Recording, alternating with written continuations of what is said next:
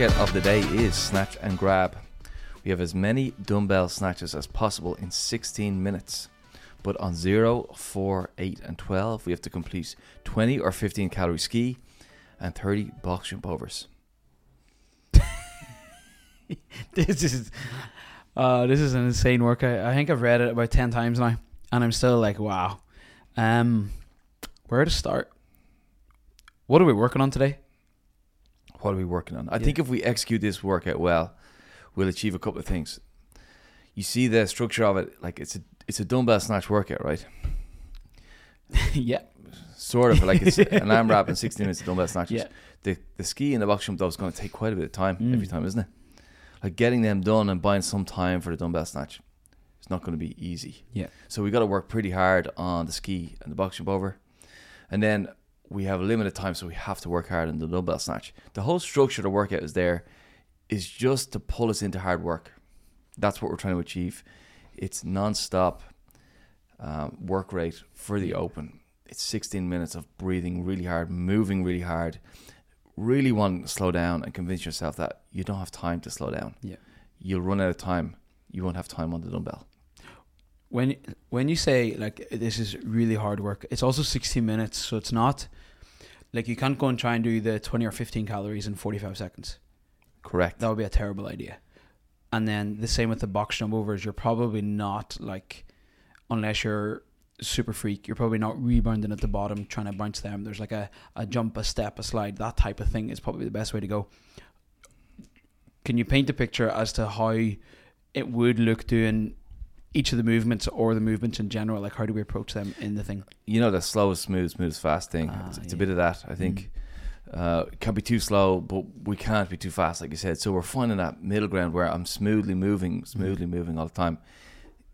When we're doing that, the danger is that we drop off our ski pace. Yeah. And that we just get slightly slower in each box jump over, and all of a sudden it's taking an extra 45 seconds to get them done. Mhm. We can't afford that. So the smooth, smooth, smooth pace is the key, but that's going to get really hard. It's going to Yeah. take almost max effort just to stay smooth as it gets later. And that's what we're aiming for. Mentally, I think that's going to get more difficult as it goes. Yeah. What's it, speaking of mentally? Have you got like a, a telltale sign where you're letting your your focus kind of drift off a little bit, and then if you notice, how do you get back to the thing that's important? Uh, for me, it comes back to that like, what are we trying to achieve today? If I don't remember that, I'll become a slave to the, the clock, the reps, and the self pity victim thing can come in. So I have to always remember, yeah, what we're, what we're here for today is that work rate that we don't want to sustain. That we, if we do, we get way fitter as a result. Yeah. Like we get so fitter from this one Mhm. if we just manage to force into the pace. The other side of it is um, the big purpose here is we've got two movements that are highly likely to come up in the open: a dumbbell snatch, Yeah. and the, and some sort of a box jump step usually comes up up. So with those movements, we're getting conditioned for them.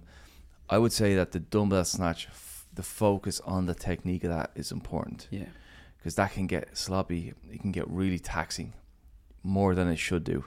And there's a bit of effort has to go into holding your technique right, Mhm. but it's worth spending that effort and getting your back straight, using your hips and then your knees, making sure that the lower body's driving the dumbbell every time. We get a smooth transition. All those little. So that might mean like when you get to the dumbbells, rather than just hanging on for dear life and squeezing out 20 reps unbroken before going back to the ski erg, it might be like do a set of 10, take a little breather, and then maybe you only get six more in. So it's sac- potentially sacrificing a couple of reps today in order to keep the movement like spot on.